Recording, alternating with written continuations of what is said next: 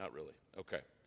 I don't have anything more to say about that, so I'm done, okay? Just be there. It's going to be a great time, ladies. You'll have a lot of fun. Christ and Culture series. We're doing a lecture this Wednesday, the 21st, and we're tackling the question what is Reformed theology? I think uh, that, that terminology gets a bad rap sometimes, so we're going to talk about the Reformation and what led to some theological truths that came out of that that we still um, have with us today. And so if you're interested at all, in this college style lecture and having some q&a afterwards we'd love for you to be there um, talking about what is reformed theology and why does it matter. So please come.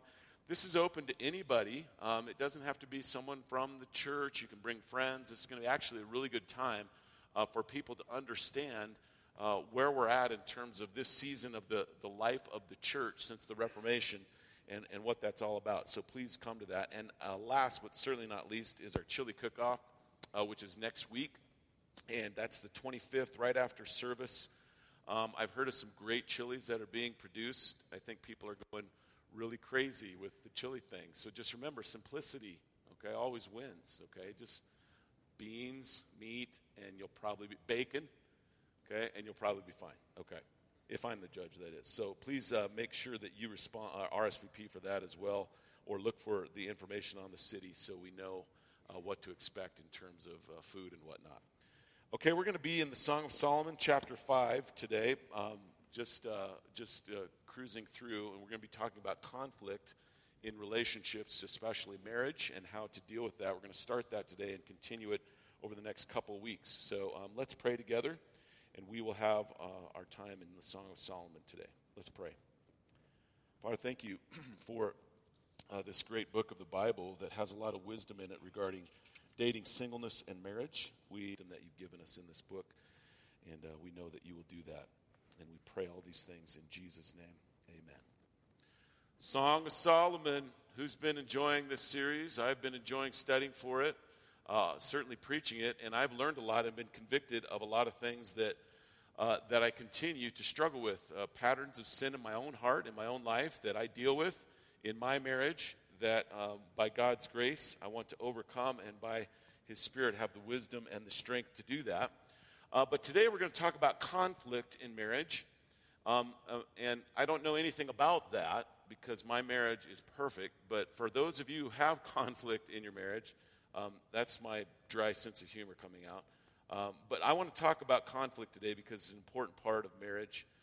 And I want to ask this question as we get started have you ever had a time in your marriage where you were at odds with each other, where there was a fight, where there was conflict? And the answer is yes, yes, that's happened.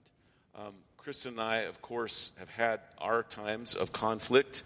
Uh, I remember actually coming home from our honeymoon, and it's that part where you get to live happily ever after. You know that part? And we had this cute little bungalow right over here by DU.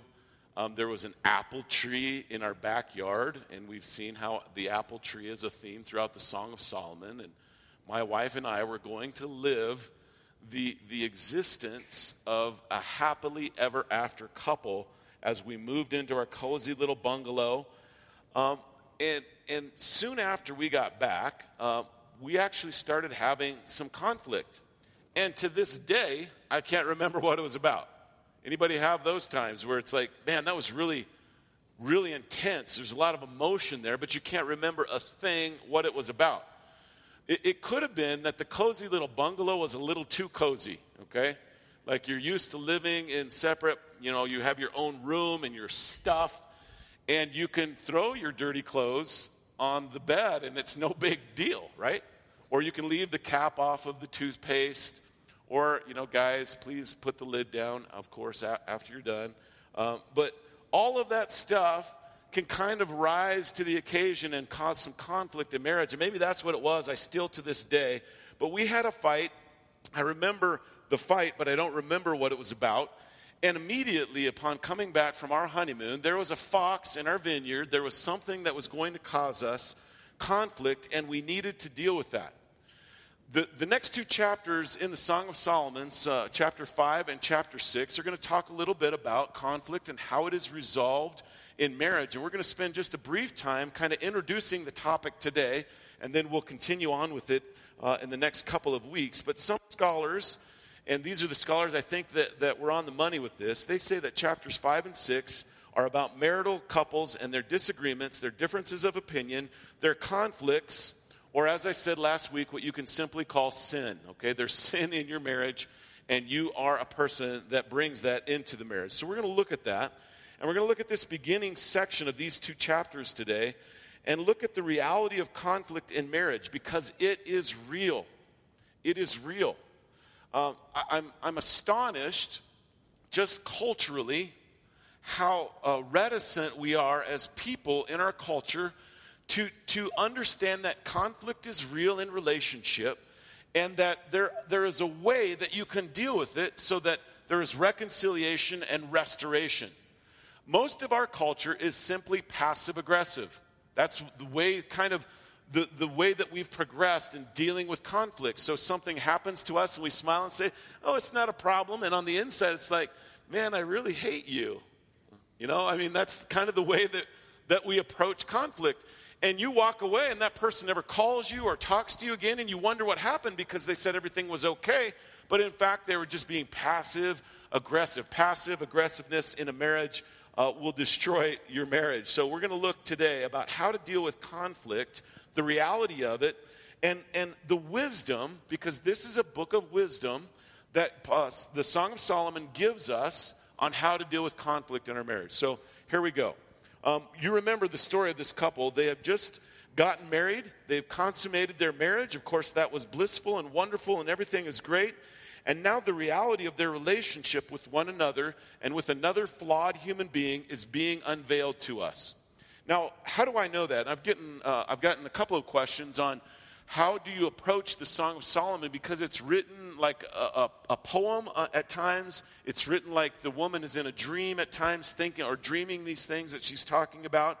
This is how I know that this particular chapter, uh, 5, verse 2 through 9, actually is what we're going to be looking at today. This is how I know that there is conflict in this marriage because she is sleeping, and it talks about that in verse 2, and the beloved, her husband, is knocking on the door. Okay? This means he is sleeping on the couch. Okay? And they probably only had one room, maybe, so he's not even the couch. It says that there is dew and water coming down. He's getting rained on. Okay? He's not even getting the couch.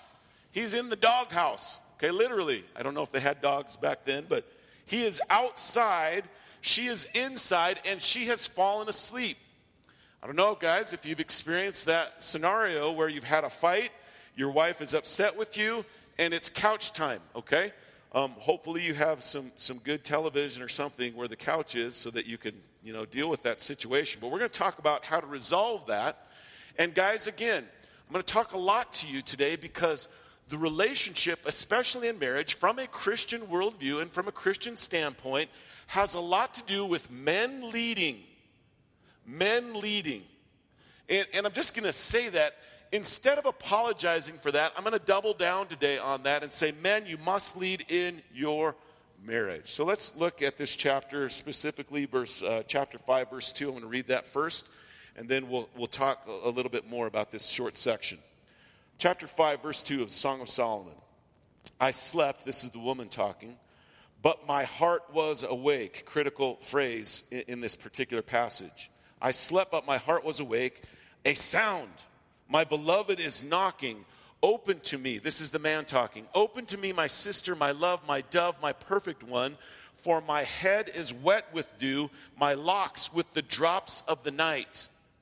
He's outside. She is sleeping. Now, she is sleeping because they've had an argument. She's gone to bed. She's trying to sleep it off. But we also know that her heart is awake. Now, we're left to assume in this passage that since the wife is alone in the bed and the door is locked, that someone was naughty and had to sleep outside. That's the husband, okay? And she is sleeping, but her heart is awake. This is a reference to she, she is upset, but she wants to reconcile. Guys, I don't know if you understand this, but when guys get in a fight, there is absolute tension and there is a division, and, and, it's like, it's go time. You are the mortal enemy. Remember that with your best friend when you were on the playground or whatever, and all of a sudden you're playing basketball, everything's going well, and then, you know, he calls you a name or you call him a name, and now you're mortal enemies, and then five minutes later, you're best friends again. Uh, there is a complexity to the, the emotional makeup of the wife that we see in this passage that she is still upset about this particular conflict that she's had with her husband, but she wants to reconcile. That is, her heart is awake.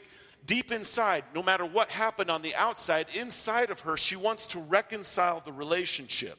Early on, there is this conflict that seems really dramatic, and emotions can get the best of us in these times, and emotional issues come and go all the time. But this is the question that you must ask. And men, you must lead in asking this question. I'm putting it on you because Scripture does, okay? This is the question What is at the root of this problem? What is at the root of this conflict? What is the heart issue? Remember, Christianity, following Jesus, isn't a set of rules that you obey. Okay? Now, when you become a follower of Christ and you're loved by Christ, and you want to worship Him, you're called to obedience. And there are things that you're called to, but it's not to earn more of God's love, it's because God has already loved you. So there is a, a call to obedience, but the heart is the root of where the obedience comes from. And when there is conflict in a marriage, you have to ask this question what is at the root of the problem? This, I would argue, is at the heart of being a follower of Jesus Christ. Like if you're experiencing a troublesome relationship with Christ and your followership of Him, I would ask you to ask the question what is at the root in my heart with this problem? Now, I don't discount emotions. I get accused of that. I've been called a robot before. I'm really not a robot. Um, if you cut me, I'll bleed, and it's not bionic juice, it's like real blood.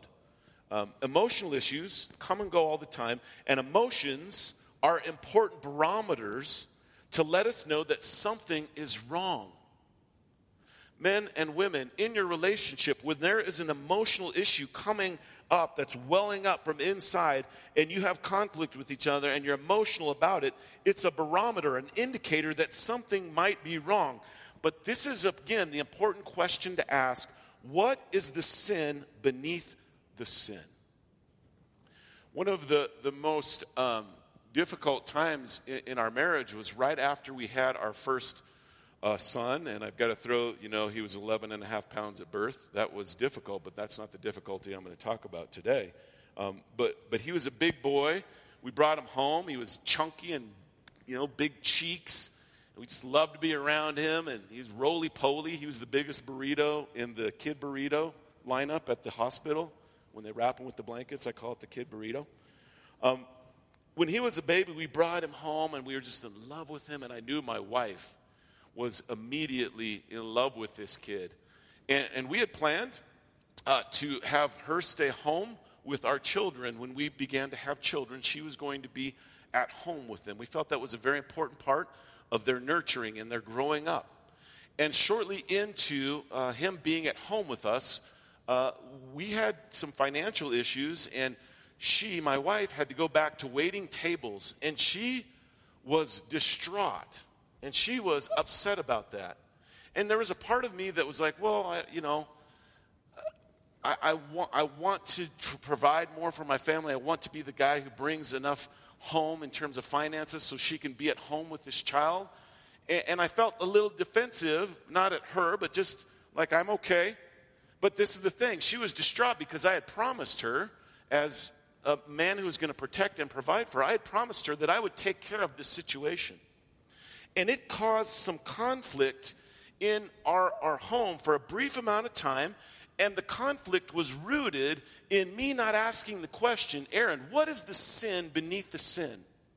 You know what the sin beneath the sin? What was at the root of my response to the situation? Her being distraught, me saying, Well, I don't know what to do about this. I'm going to kind of. It was pride. I was a proud man.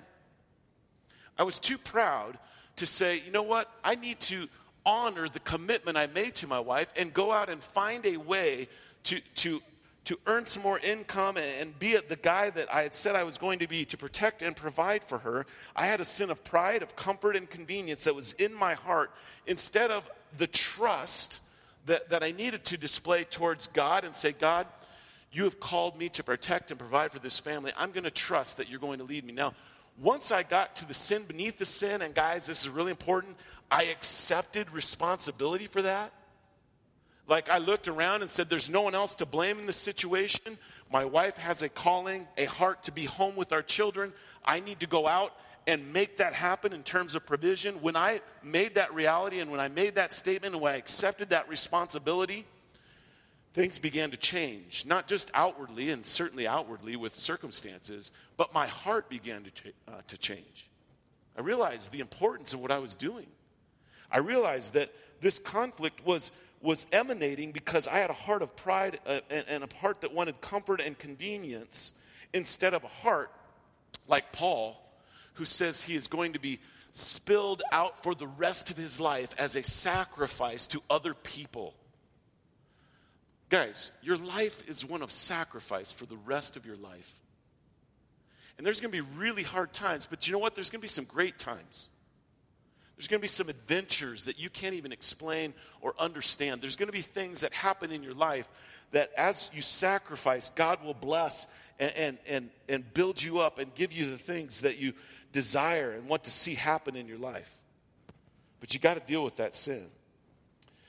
Next thing in this passage that this man says uh, to her, or excuse me, um, that she says in verse 4, she says, My beloved, or in verse 2, I'm sorry, my beloved is knocking. My beloved is knocking. Okay, so there's this fight. It's happened. The conflict has isolated these two from each other. She is sleeping in her bed, but her heart is awake. She wants to reconcile. She wants um, to, to have a, a, time where there's restoration, but there's always this uh, juxtaposition in her heart. She still wants to fight a little bit. Ladies, do you understand that? Like, we don't understand that, guys. But, you know, you, you go to bed upset and you want to reconcile, but you still kind of want to fight.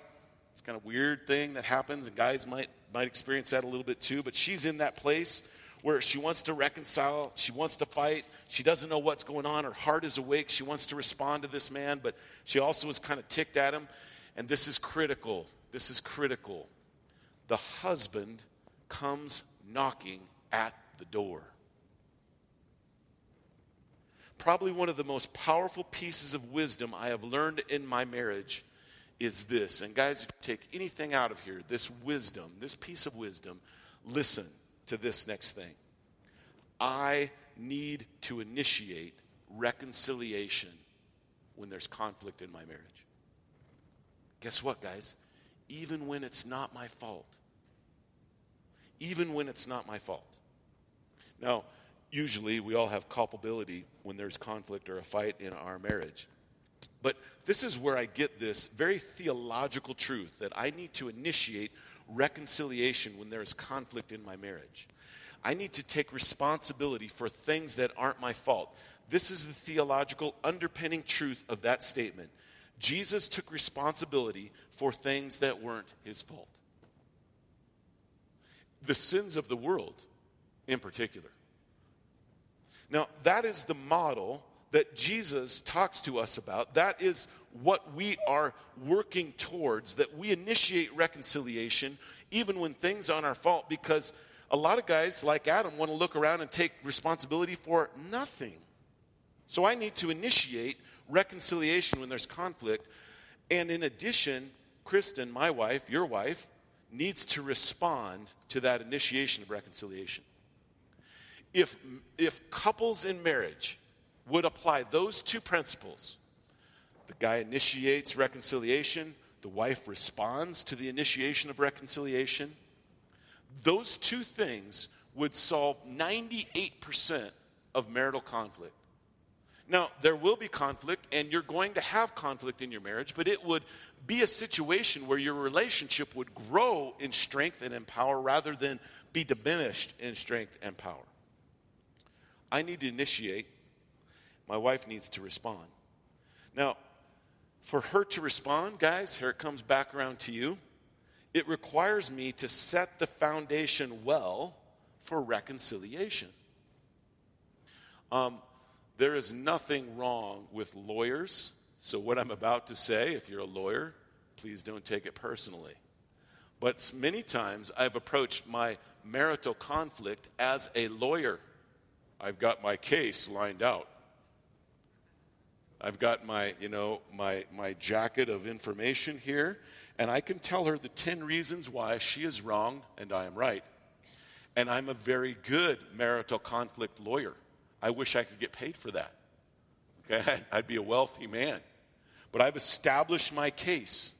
If, you set the foundation to reconcile by saying, This is my case, what's your case? Oh, I win. That is not grounds for setting up a, a good foundation for reconciliation. You can't come like a lawyer, you can't come like a dictator.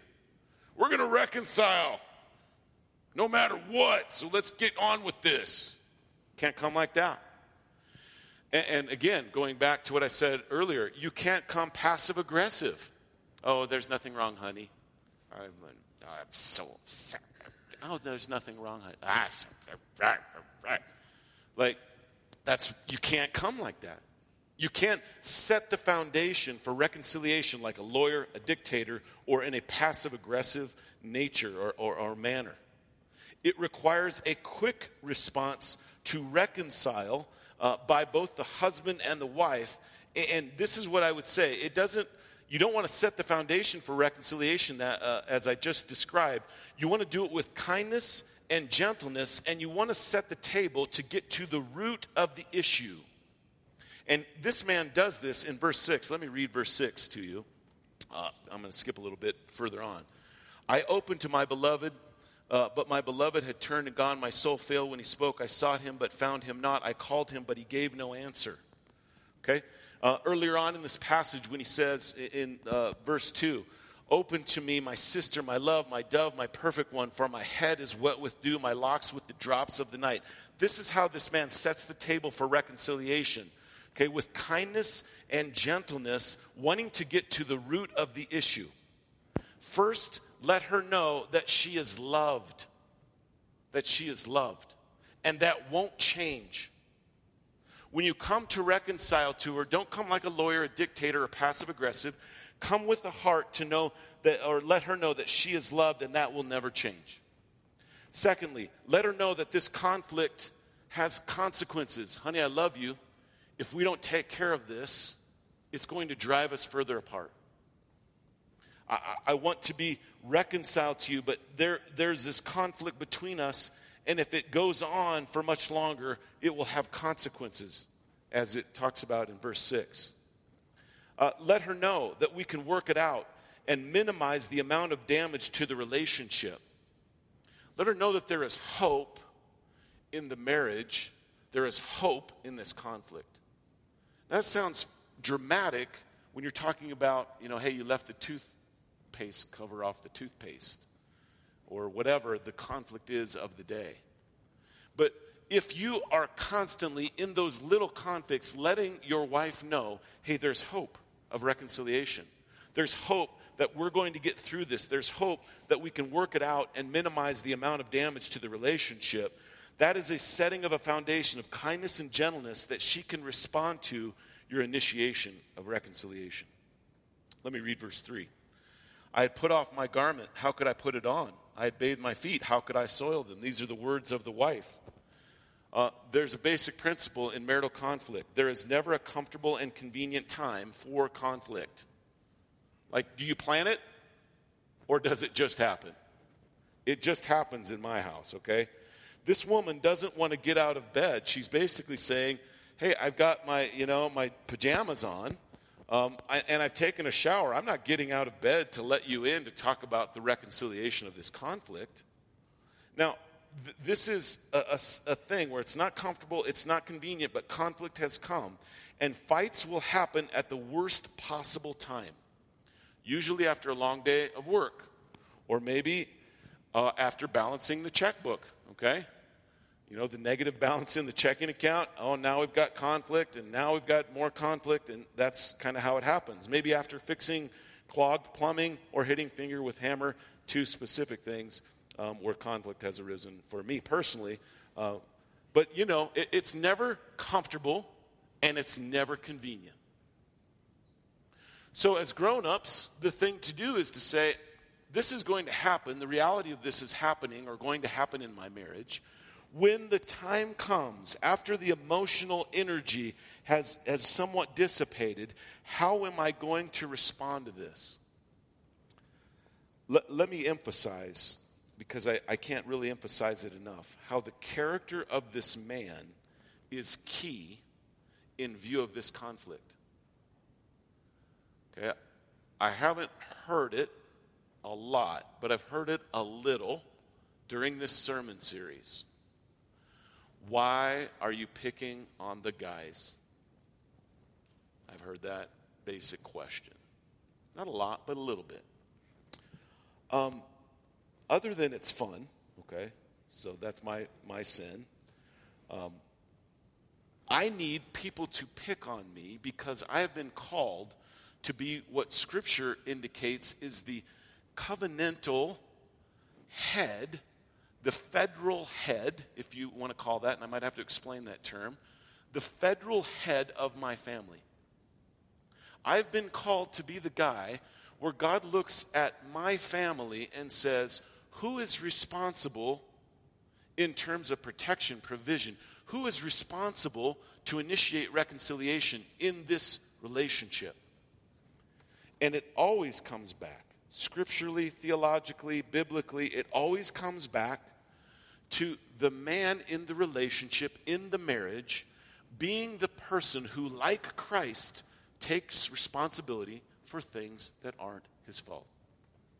One of these days, when we have a men's retreat, um, we'll have some guns there, of course, um, but we'll also talk a lot about what it means to be a quote unquote federal husband, a, a covenantal head of the family who has responsibilities placed on him by God because culture places no responsibility on men at all. You can pretty much do whatever the you know what you want as a man in this culture and have no responsibility. And that has trained us up to believe that we have nothing to sacrifice, no need to give, no need to serve, or very little understanding of that because we think that, that the cultural way is the best way.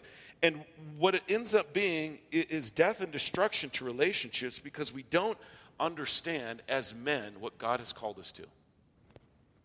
I can't emphasize enough how the character of the man in this passage, Solomon, is key in view of conflict and how it is resolved.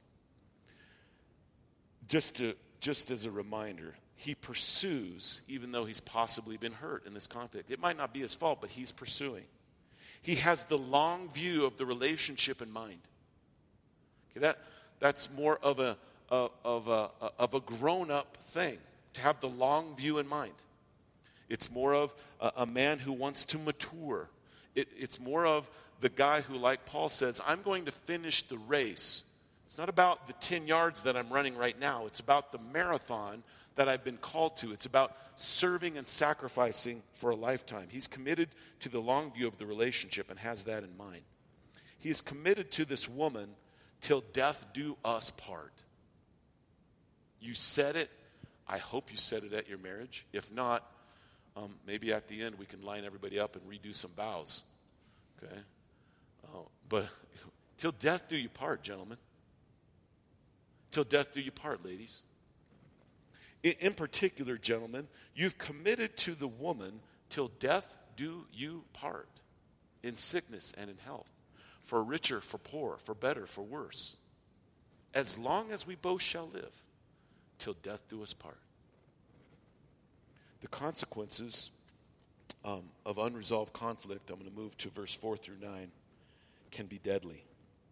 Let me read these uh, verses. My beloved put his hand to the latch, and my heart was thrilled within me. I arose to open to my beloved, and my hands dripped with myrrh, my fingers with liquid myrrh on the handles of the bolt.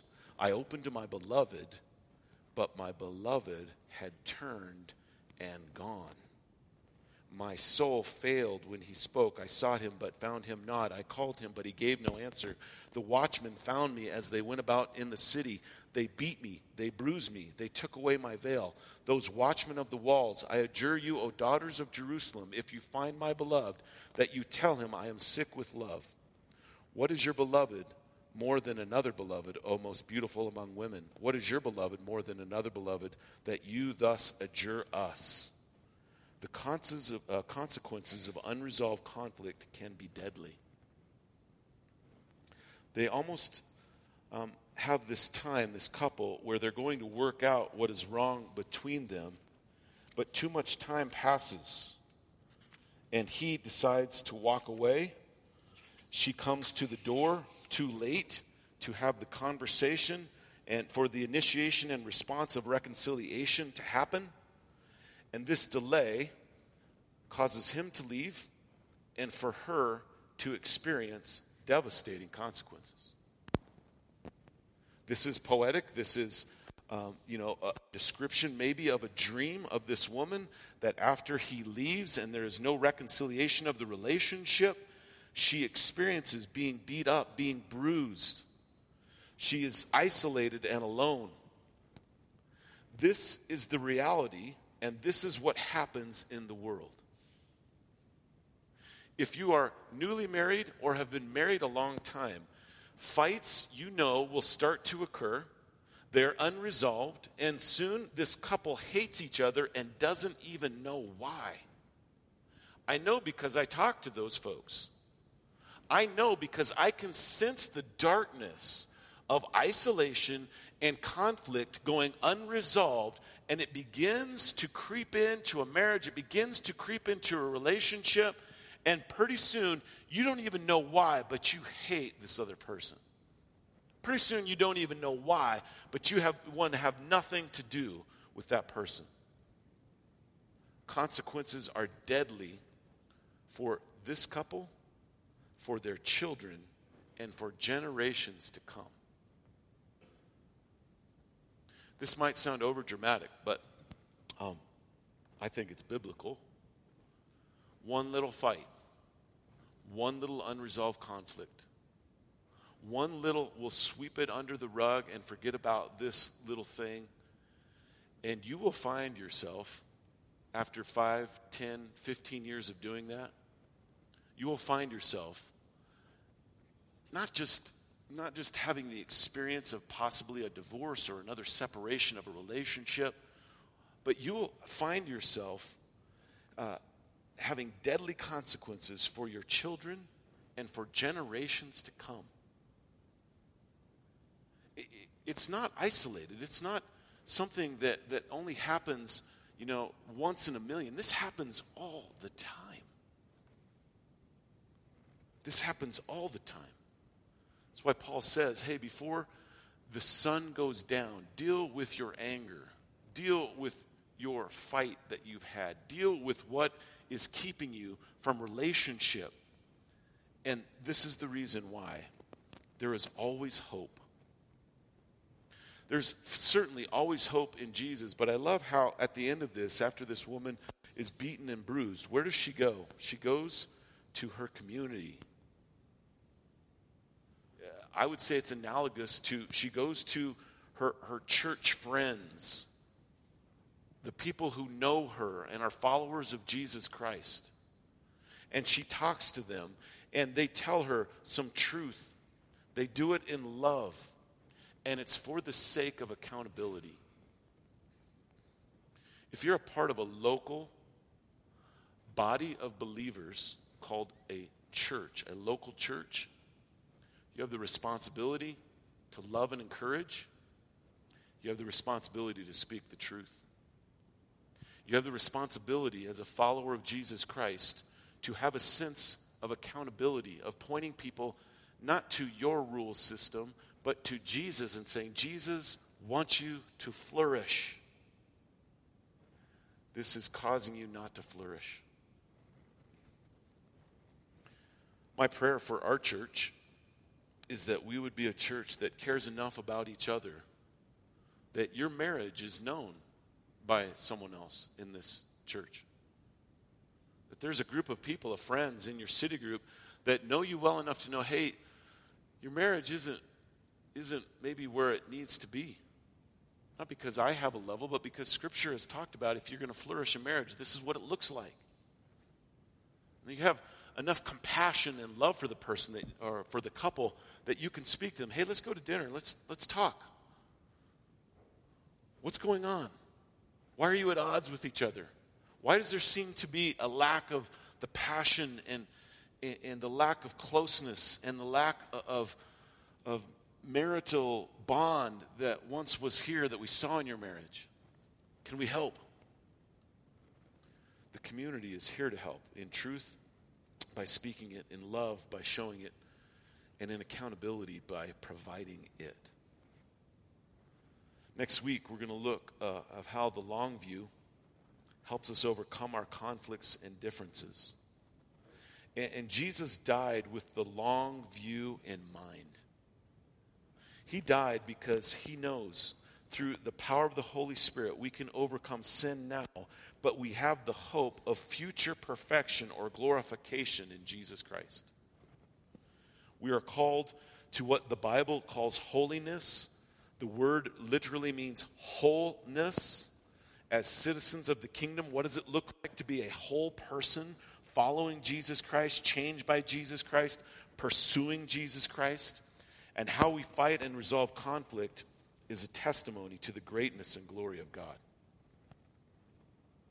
Uh, the biggest mission of this church is to see people come to know Jesus Christ as Lord and Savior, to go and make disciples for the glory of God. And one of the most potent ways in a culture that values marriage less and less is to show people what a marriage that's not perfect, but is God saturated, gospel saturated, Jesus saturated. What does that look like? And when we come to communion here in a couple minutes and we take the the bread, which represents the body of Christ, which was broken for you. We dip it in the wine or the juice, representing the blood that was shed for the forgiveness of sins.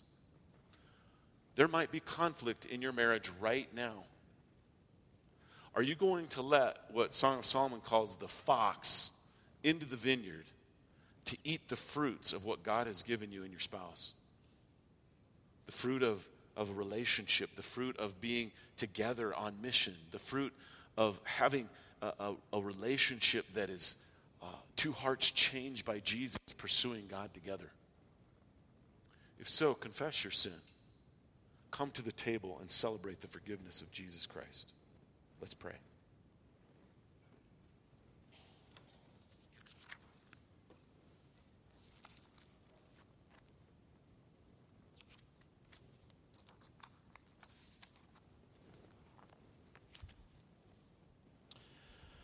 Father, as we uh, look at this man and this woman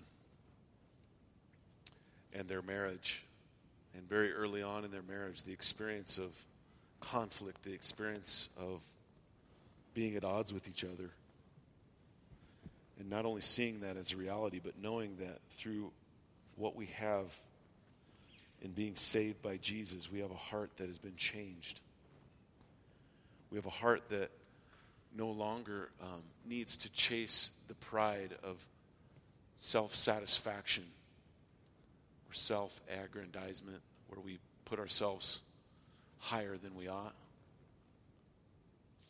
But we can come humbly to this table, take the bread, dip it in the juice, and know that we have uh, perfection in Christ. We have His Holy Spirit. We have the ability for sins to be forgiven and to be overcome through the victory that, that happened on the cross. I know none of our marriages will ever be perfect this side uh, of heaven. And when we go to be with you, there won't even be marriage. We'll be perfected and we'll have uh, uh, an eternal worship service of Jesus Christ. But there are many people in this world looking at Christians, people who claim to follow Christ and they're looking at their relationship to see what is different.